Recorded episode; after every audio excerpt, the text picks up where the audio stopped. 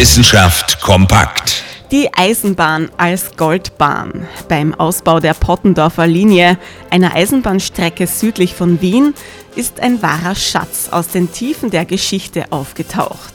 Der Goldschatz von Ebreichsdorf stammt aus der Bronzezeit, ist also rund 3000 Jahre alt. Darunter befindet sich eine in Mitteleuropa einzigartige Goldschale. Ein echter Sensationsfund, mit dem die ÖBB nicht gerechnet haben.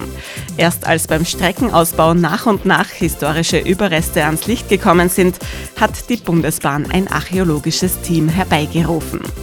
Und wie sich herausstellt, kommt ein Goldschatz nicht alleine. Eine ganze spätbronzezeitliche Siedlung haben die Archäologen und Archäologinnen ausgegraben.